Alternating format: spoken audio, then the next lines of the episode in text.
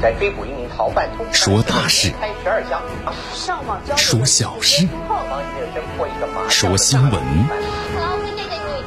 每天早八点，江南说新闻，听奇闻异事，说酸甜苦辣，品五味人生。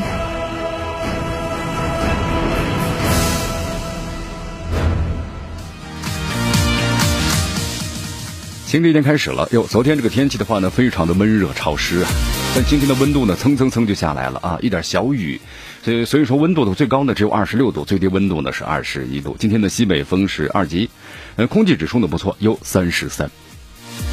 今天有雨啊，所以说冷热适宜，感觉的非常的舒适。我们来关注一下今天江南说新闻的主要节目内容。首先呢，我们一起进入的是资讯早早报，资讯早早报，早听早知道。印度军队啊，悍然是越界，而且鸣枪，这可是打破了中印边境四十五年来没有枪声的记录啊！林郑月娥发言，有人居心叵测，拿所谓的三权分立来进行挑事。那么今天的今日话题啊，将能和咱们收机前的听众朋友们，那么将一起呢聊一聊的是，印度敢开枪，我们也必须要有开枪的决心和准备。啊，此话怎么解读？关注今天的今日话题。好，大话体育啊，中超联赛继续进行。同时呢，足协指出，国足比赛的理念就是攻势足球，要主导呢，敢于控球。好，其实足协总结了一下中国球员的现状啊，强对抗之下，技战术水平差，没办法啊。好，以上就是今天江南说新闻的主要节目内容。那么接下来呢，我们就一起进入资讯早早报。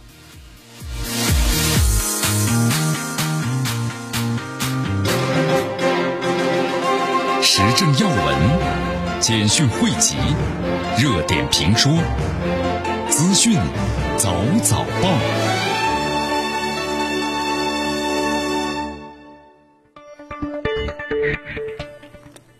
资讯早早报，早听早知道。一下时间呢，欢迎大家继续锁定和关注江南为大家所带来的绵阳广播电视台 FM 九十六点七新闻广播。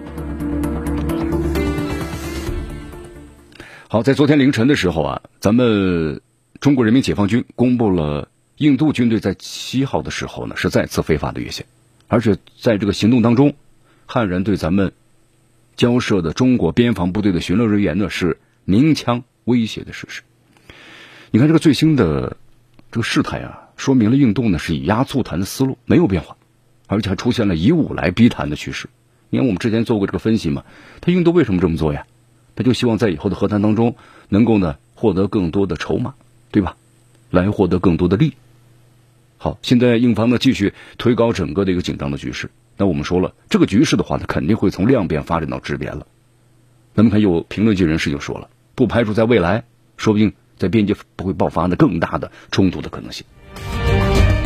在昨天呢，咱们中国解放军西部战区的发言人张水利大校呢指出，在九月七号的时候，印军呢是非法越线进入咱们中印边境的。西段是班公湖南岸神炮山地，而且这个印军呢在行动当中啊，悍然对咱们前往交涉的中国边防部队的巡逻人员是鸣枪威胁。那么咱们中国边防部队呢是被迫采取了应对措施来稳控的现在的这个局势啊。你看我们说了啊，印度这个军队又首先开枪挑衅了，这是严重违反了在一九九三年和一九九六年两国签署的两个边境的协定。那么也背弃了双方在近期会晤中达成的一系列共识，也打破了中印边境四十五年来没有枪声的记录，打破了双方边防部队长期保持的默契，这个影响非常的恶劣。你看这事儿是发生在中印防长的会晤两天之后，对吧？在九月四号的时候，咱们中国国务委员呢兼国防部长魏凤和和印度的防长的辛格在莫斯科会晤，双方都表达了共同的意愿，就是解决问题，加强对一线部队的管控。然后实现呢一线部队的这个脱脱离接触，避免呢使局势呢紧张或者复杂化，维护边境的和平和安宁。这才过去几天的时间呢，但你感觉这个印度的思路变化了吗？没有变化，是吧？以压促谈，以武逼谈。而且现在我们说印度在国内的话，新冠疫情继续肆虐，已经超越巴西，确诊人数达到世界第二，经济断崖式的法下落，是不是？而且印度的一线部队，他面临的问题很多呀。现在天气转凉了，他的后勤、士气、天气。对吧？还来了几万人，但是印度你怎么来保持这强大的后勤的支持？所以说，现在不排除这印度呀，可能很急躁、很鲁莽。那么有这样的心态，接下来可能会更加的激烈。好，所以说你看，印度军队最近在边界上老是有点这个挑火，是不是？那么问题在哪呢？是在部队吗？不，我想这个部队的话呢，还是执行命令。但这问题的关键还是在新德里的高层。那一线部队，那就是对高层思路的贯彻呀，是吧？那如果说加勒万河谷爆发冲突时，有一线部队的指挥官你很莽撞，这是个人原因。那么现在经过长时间管控之后，你一线部队还是擅自行动，那就说明了什么问题呢？说明了印度的高层，所以说印度某些人可能一厢情愿觉得似乎局势呢可控，对吧？你看现在美国在南海不断的挑事儿，他认为可能中国的话无暇应对印度在边界上的挑衅。但是到头来不要搬起石头砸自己的脚啊！那么具体详情关注我们今天的今日话题，再为大家呢详细的解析。好，欢迎大家继续锁定和关注 FM 九十六点七绵阳广播电视台新闻广播，继续关注江南为大家所带来的《江南说新闻之资讯早早报》。好，我们再来关注一下啊，在昨天呢，咱们中国香港特区的行政长官林郑月娥呢是会见了媒体记者，然后回应了最近啊一些热点的话题。你看最近的话呢，在这个香港社会上出现了香港是不是有这个三权分立的这么一个争议？那么林郑月娥特别做出了一些这个解释，他说，其实呢这是对一国两制下香港的限制地位出现的误解。他说不明白为什么如此简单的议题，通常都会出现一些误解。他希望经过一周的讨论，可以达到呢。越辩越明的这么一个效果，当然这个背后的原因呢挺多的，对吧？林郑月娥也谈到了，可能由于之前的宣传教育不足，那么今后这方面会做得更好一些。同时，过去有些人呢居心叵测，就利用这些事儿啊挑起社会矛盾，那么也有可能是有人对香港的政治体制认知呢是不是很深刻，而造成这个问题的。林郑月娥特别强调，行政主导不等于是特首会干预司法的独立。那么特首呢，也是有责任确保基本法得以全面贯彻实施。那么基本法呢，本就是列明了，法庭的审判不受任何的干涉，尤其是眼下呢，政治比较纷乱或两极化的这样的一种状态之下，更应该把持原则。那么这两天啊，江南也关注了一下新闻，香港中联办呢和港澳办的发言人，那么就此前的分别就谈到了关于香港的政治体制实行啊三权分立的说法是错误的。必须要纠正，啊，因为之前的话新闻当中不是谈到了吗？在这个香港呢，它是实行的就是英国那种啊资本主义的那种管理的方式，就三权分立。这个三权分立啊，它不是呢完全独立的，三权分立呢也不是三权分裂，就是大家明白这个意思。三权分立的意义是保证一个国家的法治的公正，它不受内外所有的就是另有所谋的势力的影响。但是当一个地区我们说了啊，因为前两天香港特别行政区，那么对这个法官。何庆瑶是吧？那么实行了调离，这是一个地区的法官对恐怖分子和正常执法的警察判罚都明显不公平的情况之下，在国家治理毫无重大失误、失败前提之下，那么如果发生严重的分裂和侮辱国旗、国徽都得不到应有惩罚的时候，那么那些在这个位子上保证法治的公平公正的所谓的法官们如何自圆其说呢？所以对这个问题，那么只能带着什么自由和民主的面具去破坏、残害。羞辱一国的法治，那么对这样的人不能够进行惩罚吗？肯定要进行惩罚的啊！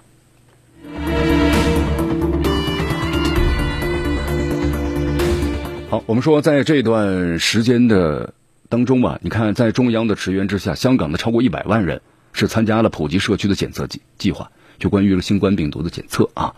那么同时呢，在呃这段时间的吧，在香港的话呢，确诊的这个病例啊。就是增加的，那么只有七宗，是个位数的增长。也就是说呢，香港的整个的新冠病毒的疫情，从数据上来看，似乎呢得到了有效的控制。所以说，大家看到了，在中央的支援之下，香港的疫情有所好转了。那么在这种情况之下呢，这个大背景之下，你看这个乱港派啊，觉得自身安全的有所提高了，现在又再次拉帮结派，上街闹事儿啊。你看，在上一周的话，有人借一年前，就是认定了六人被警察打死的太子站八三幺事件。再生街头事端之后，九月六号又有黑豹呢上上街了，然后呢声称要重燃战火。你看，从九月六号的中午开始啊，数十名黑豹在这个油尖旺弥敦道附近啊是横街流窜，那么高叫着“光复香港，实发革命，香港要独立”等等的一些港独的口号，而且以破坏这个手段，就把纸箱和垃圾桶抛到路面上来阻塞交通。他随后呢，警员赶到了现场，黑豹在这个黑记者掩护之下，对警员的投掷水瓶、包括雨伞等杂物，之后呢逃之夭夭。那么在驱散过程中啊，警员是多次举起了黄蓝旗，包括紫旗警告，两度发射了胡椒球弹啊，驱散了非法聚集的黑豹。其实我们说了啊，在这些所谓的炮灰们卖力冲的时候啊，一些乱港头目也陆续登场了，比如说这个港独黄之锋，对吧？还有这个获港的星星何桂兰等人，包括一些区的议员，先后呢现身这个非法的集会现场了，多人被港警的稽查。那么最终呢，梁国雄还有黄明、黄浩明，还有这个西贡区的议员郑仲文，包括其助理，那么都被警方所带走。我们说，在香港实施国安法之后啊，加上疫情的缘故，那么香港的街头暴力呢，这段时间是大幅度减少了。那么在九月六号，我们说了，这次反弹虽然规模不大。但是可以说是除了在国安法生效的第二天，啊，起非法集会之后，这乱港分子啊规模最大的一次反扑。其实，相当给大家分析一下啊，这个所谓的反扑呢，就是一种无能、狂怒的垂死挣扎，根本掀不起是什么大浪的啊。但有一点，他为什么要选在九月六号呢？呃，江南先为大家介绍一下，这个乱港的势力啊，可以分为这个传统的反对派和激进的港独派。那么这里面如果再细分的话呢，还有这个香港本土的激进派。有港独派，还有呢勇武派等派别。虽然这些派别啊名义上主张不同，其实呢只是温和反映的和积极的港独的一个区别。那么都是毒，对吧？都不是什么好东西。那么首先的话，这传统的反对派啊不愿意发动街头的抗争。你看，控制着这个乱港的主要资源的传统反对派，那么第一害怕这个香港国安法，同时还有限聚令，对吧？包括疫情的风险，他们现在是要求自保。所以不愿意组织呢大规模的非法集会的活动。那么现在呢，反对派的多名议员为了体现自己呢是反对质疑全民检测计划的成效，同时呢借公众的这样一种隐私保障的问题，极力抹黑，就是阻止啊特区政府的疫情防控计划，同时还蛊惑大家，对吧？抵制政府推行的健康码，包括全民的核酸检测计划，那么让香港的疫情防控增加了不确定的蔓延的风险。我们说现在疫情虽然有所缓解啊，但是。每天的这新增的数量在反复着，同时在政府呢没有取消限聚令的情况之下，大规模的聚集活动依旧不会得到警方的不反对的通知书啊，这是一个底线。那么现在呢，新冠肺炎的传染力，我们说了，数个隐形病人，他一传播的话很快啊，成百上千人。反对派和他的支持什么？嘴上说反对，但是我们说身体很诚实，还把自身感染，所以不敢上街闹事。那么这个传统的反对派，我们说和现在的激进港独派就发生了内讧，你看，从今年这个八三幺前后网络乱港的文宣情况来看，这传统的反对派啊，罕见的没有参与。那么这次呢，八三幺的这个活动，而且发生了激烈的争论。那么从目前形势来看呢，在香港，传统的反对派还有激进的港独派啊等各政党的团体在举行所谓的初选之时，那么就存在呢选票分配的分歧。现在呢，在香港地区，我们说立法会的选举推迟一年时间了。那么立法会现任的反对派议员一个去留问题啊，成为传统的反对派还有激进派呢各政党团体之间他的新的一个分歧点了。他们的立场呢其实是完全的不太一样的啊。好，那么就是再次各派呢分崩离析，这港独派想要奋力的一搏。我们说国安法呢逐步的是发挥了作用，阻止了这种暴乱，对吧？那么，香港警方采取了多次呢针对港独的，包括个人和团体的拘捕的行动。那么，最令人瞩目的是，在近日，十二名港独分子乘船呢，打算要逃到台湾，进入咱们内地水域之后呢，被广东海警截获，是吧？你看，越来越多的乱港分子呀，已经是触法的被捕了，有效的震慑了大部分的反对派的分子。所以说，这些激进港独派啊，煽动八三幺活动当天，没有得到呢多大的广泛的效益。所以说，现在整个香港的这个社会情况也并非他们所想象的那样了，民意不高了啊。呃，但是为了显示自己存在嘛，不被边缘化，所以激进港独派呢拼尽了家底，号召所有的力量，借口就九月六号是原来立法会的选举的这一天，那么以这个为理由发动游行，但现实情况是怎么样的呢？当天的非法活动烈度低，人数少，被警方迅速的驱散。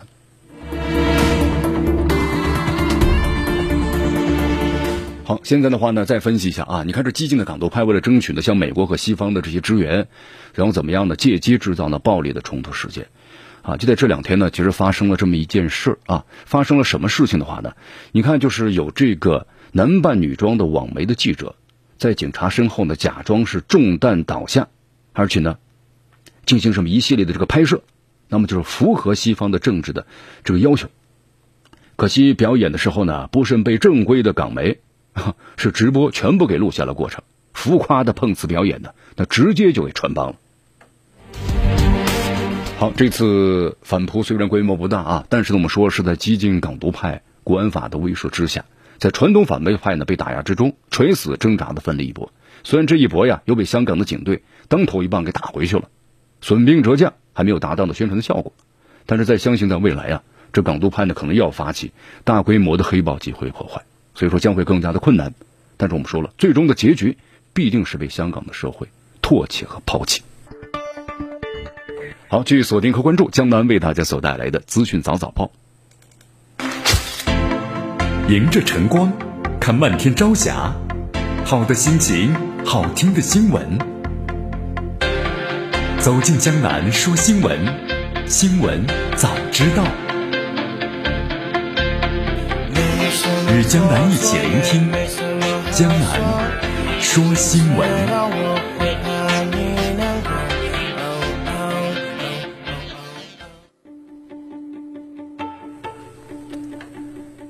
继续回到江南为大家所带来的资讯早早报，资讯早早报，早听早知道。我们来继续关注呢下面的消息啊。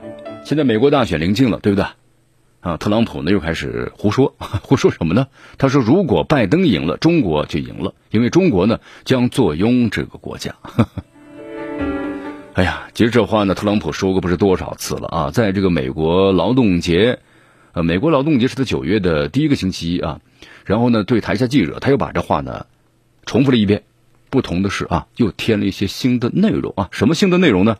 你看这个特朗普谈到了多个话题，特别是吹嘘啊，最近美国新增就业数就是降到个位数了，包括经济复苏。同时呢，还我们说之前的话被爆出曾经呢发表贬低这个军人的言论之后，试图维护他在美军当中的声望等等。那么之后的话，他又说了很多内容，包括总统选举。就刚才咱们那句话。他说：“如果他要是在连任的话，能够把美国呢成为全球制造业的超级大国，而且将持续的释放美国的能量，等等等等等等等啊！当然，呃，无一例外还是要贬低一下这个拜登嘛。同时呢，矛头指向了中国，是吧？他说这个民主党的总统候选人拜登是中国的种族啊，说他太容易被拿下了。那么如果他成为总统的话，就是乔拜登成为总统，那么美中国将坐拥是美国啊。”好，其实咱们分析一下啊，特朗普说出这样的一些好像挺强硬的言论，对于中国来说，是吧？其实并不新鲜了，因为在上周，你看江南在新闻当中也特别谈到了嘛，他公开造谣啊，就现在的话，他就说中国死于新冠肺炎的人数比美国多得多啊，说咱们中国呀是瞒报了数字，是吧？然后呢，他还嘲笑这个拜登，说他总戴着口罩是个胆小鬼呢和土包子。好，其实特朗普我们说了，为了在今年能够。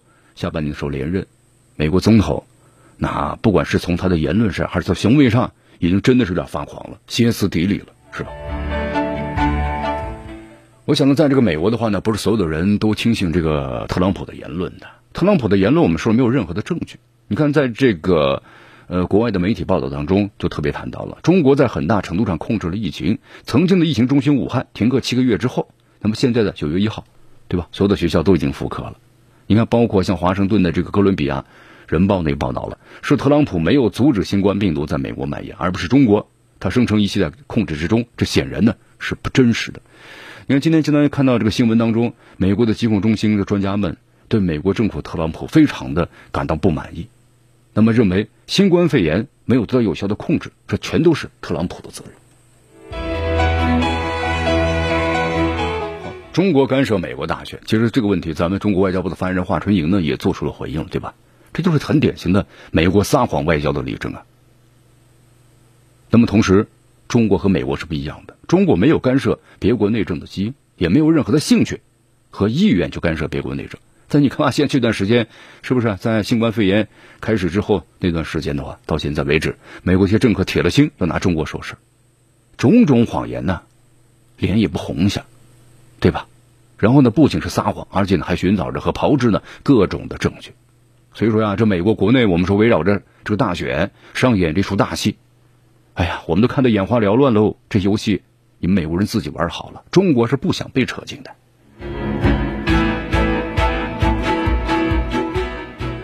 好，你看从去年开始啊，一直到今年，就是七月份的时候，特朗普这团队呢就竞选美国总统，但是筹集了十一亿的美元，数字不算少了吧？十一个亿啊！但现在据说花了超过八个亿了。呃，最新消息说，那么现在的话呢，距离大选算算啊，十月三号还有多少天的这个时间了？是不是？那还不到不到六十天了。那么共和党出现了严重的资金短缺的问题了。好，现在的话呢，共和党呢之前的话说资金呢具有巨大的优势，但是现在的话呢，好像已经是 不复存在了啊！十一个亿美元都花了超过八个亿了，是吧？那么现在距离还有这么五十多天的时间，共和党会出现的严重的资金的短缺。你看这个特朗普的这个整个团队宣传呢，全方位的地毯式的。共和党在一百个地区安排了两千多名员工，那么每周会到一百万户人家呢去这个拜票。因为新冠病毒的爆发，那么特朗普的团队啊，也就是上门拜票的宣传方式基本上放弃了。那怎么办呢？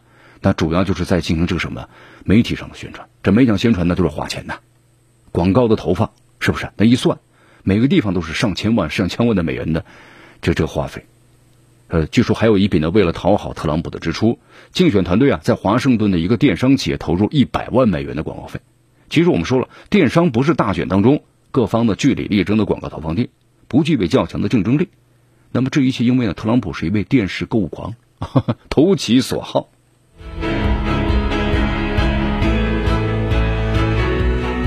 对呀，十一个亿啊，是不是？你看，用老百姓的话来说，这十一个亿用在整个的抗击新冠肺炎面前，那该多好啊！能拯救多少人呢？是不是？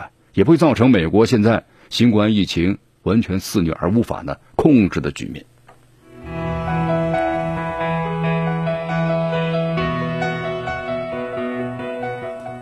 所以说，你看有评论家的评论，在美国，特别是这种资本社会，是吧？一切是为资本服务的呀，而不是为人民服务。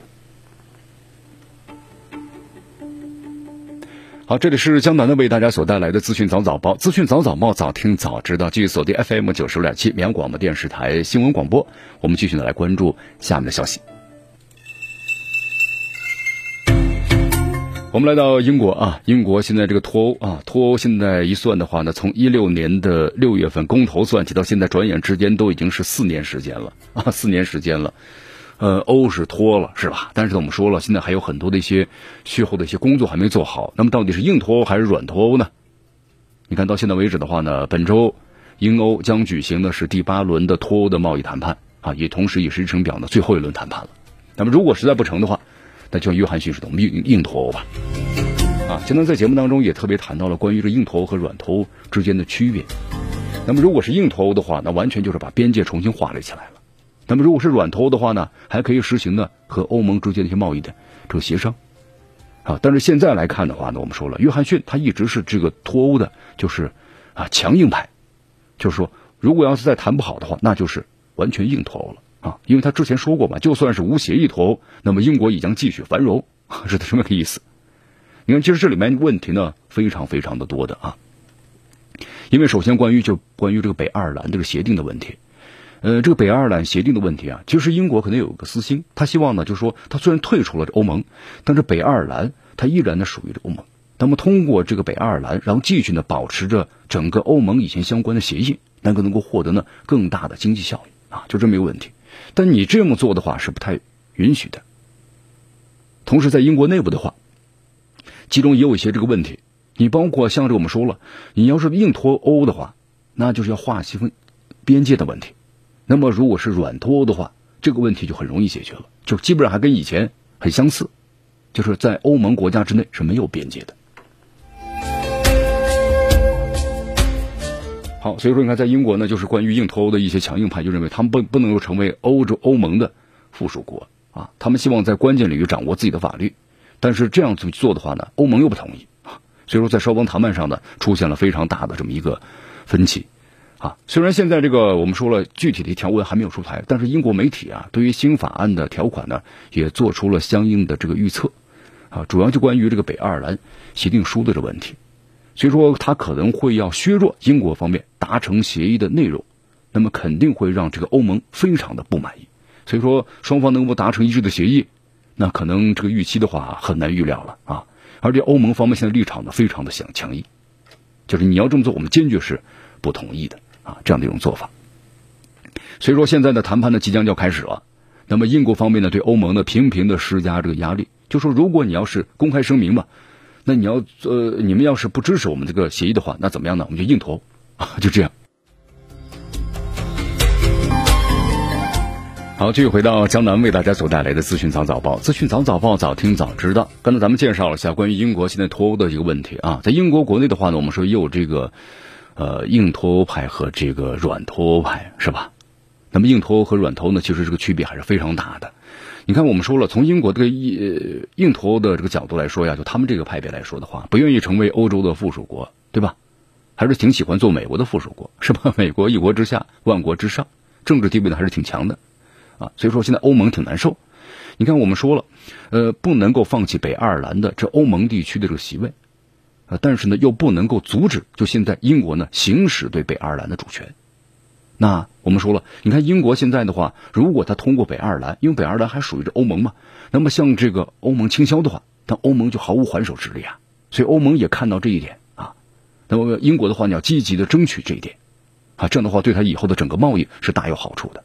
所以现在双方呢，在这方面，那这个协议是很达不成的啊，达不成的结果，那就约翰逊所说硬脱硬脱对吧？硬脱的话呢，我们说了，呃，对于整个的欧盟来说，那可能你英国要脱欧的话，那我们说了还是要有这个分手费的，相关的分手费的，是不是？那么现在的话呢，英国可能就把这些全都放弃了，好，完全的重新把边界的划分。我们说欧盟之间呢，不需要任何的签证，就整个的欧盟之内的成员国，那么实行这个零关税。但是现在的话，那么英国呢想抓住这样的一点，啊，在以后能够获得更大的这个经济贸易方面的便利。但这一点的话呢，对欧盟来说也看得非常的清楚啊。所以说，这是双方这一轮交谈当中最主要的关键点。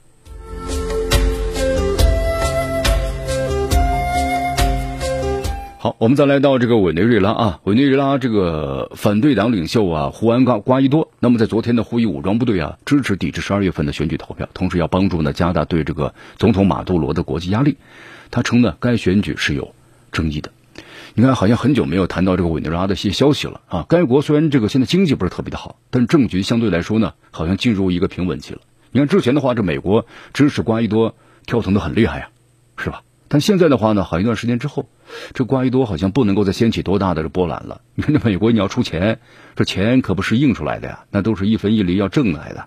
现在美国国内经济又不好，本身就有问题，那可能支持就减少了。所以说，现在整体的感觉就是什么呢？秋后的蚂蚱一样啊，逐渐失去反对派人士的支持了。所以瓜伊多现在呢，靠着口头、口头的妄想，策反武装部队，有可能吗？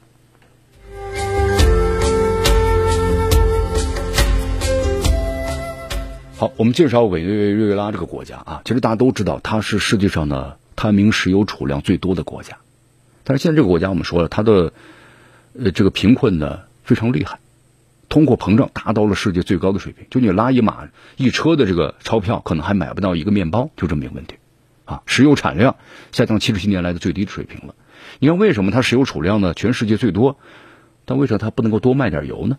对吧？一个是美国的制裁的问题，其实还有个原因。就是委内瑞拉的石油埋藏条件呢是比较差的，你看，就关于咱们这个稀土的问题啊，因为你包括澳大利亚等等一些这国家有稀土，对吧？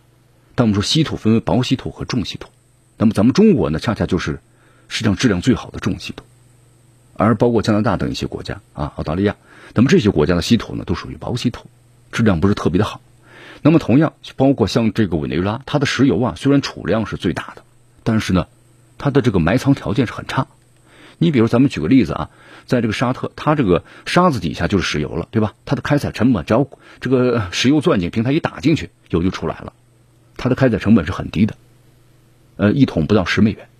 但是呢，在委内瑞拉就不一样了，它的这个石油啊，主要是分布在西北部的马拉开波湖，这个开采成本是很高的呀，一桶至少二十五美元了。你包括像俄罗斯也是这个问题，以前它在冻土地带开采这个石油，成本呢也很高的啊。所以说，你看石油价格低迷的时候，以前的石油价格高涨的时候，那委内瑞拉是挣了不少钱，啊，但之后呢，石油价格低迷，你看你越比低于二十五元每桶的话，你越生产你你反而是越亏本，就这个意思。所以通过减产，而且石油品质呢是比较差的，同时它的石油产量呢，影响力远远不如沙特阿拉伯，包括呢俄罗斯等一些石油国家。但是它的石油产量是很高的啊，全世界第一，是美国的十多倍。但是我们说了，这美国和委内瑞拉的关系一直都不好，但是呢地理很相近，所以美国一直都是委拉呀最大的石油呢买家。但是我们说了，这美国它一直没有拿到委内瑞拉的石油开采权。你看我们经常说的，在什么地方有这个资源的话，那美国就会出现在什么地方，同时这个地方就会发乱，对不对？那么对这个委内瑞拉同样如此，因为在委内瑞拉呀，它分的政权分左派和右派，这个左派呢，我们说是反美的。他们认为把这石油开采权让给这美国是出卖国家主权的行为，大家就明白这意思了吧？所以说，这美国为什么一直对这个委内瑞拉的政权 非常的咬牙切齿呢？就这个原因。好，所以说你看我们在之后开采石油的时候，委内瑞拉成了拉美的最富裕的国家啊。但是在二零一二年左右的时候，对吧？利比亚的内战爆发之前，当时你看在这个美国有一家企业说过这么段话嘛？如果我们能够在利比亚开采石油，我们对利比亚感兴趣；如果不能，那就没兴趣。他就这个意思。那么他对这个委内瑞拉政权感兴趣，就是因为对石油感兴趣。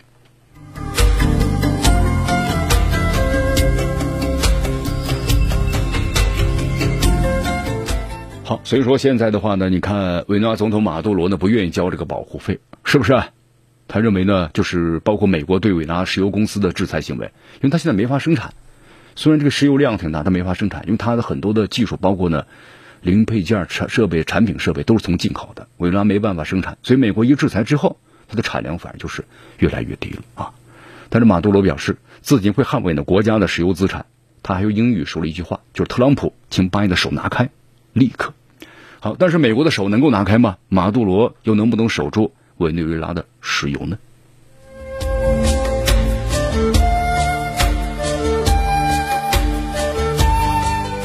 好，我们最后来到这个沙特啊，在昨天下午的时候呢，沙特检察机关对外公布了记者呢卡舒吉遇害的案子啊终审判决的结果。那么结果怎么样呢？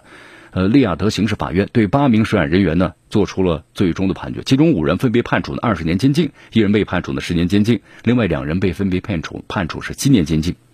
呃，江南看了一下这个报告中呢，公告中这么说的，在最终判决结果之下呢，所有的刑事公诉包括自诉的过程都全部终止了。那么司法机关呢，将按照法律开始执行相关的判决。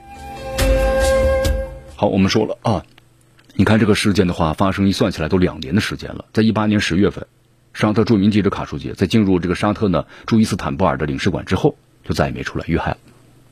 这件事情引起了国际社会的广泛的关注，啊，就是明目张胆，对吧？全世界都进行了反对。沙特法院呢此前在二零一九年十二月就宣布呢初审的结果。涉案人有八人，五人呢因为直接是谋杀被判处死刑了。那么另外三人呢分别被判处二十四年的监禁。在今年的五月份，被害的这个卡舒吉之子啊，萨拉赫卡舒吉代表的家人发表声明，原谅杀害其父亲的凶手，并表示呢完全信任沙特的司法系统。然后现在那个最终结果呢也显示了，终审的结果是在考虑呢被害者亲属的态度之后，然后呢做出的。好，以上就是今天的资讯早早报的全部内容啊。那么接下来我们就进入今日话题，今日话题谈一谈咱们今天的第一条新闻，就是印度开枪了，对吧？在咱们边界上，四十多年的时间呢，现在开打开了，又开了第一枪啊。那么作为咱们中国的话，是不是也必须要有开枪的决心和相应的准备呢？咱们今天今日话题，我们详细的来分析一下。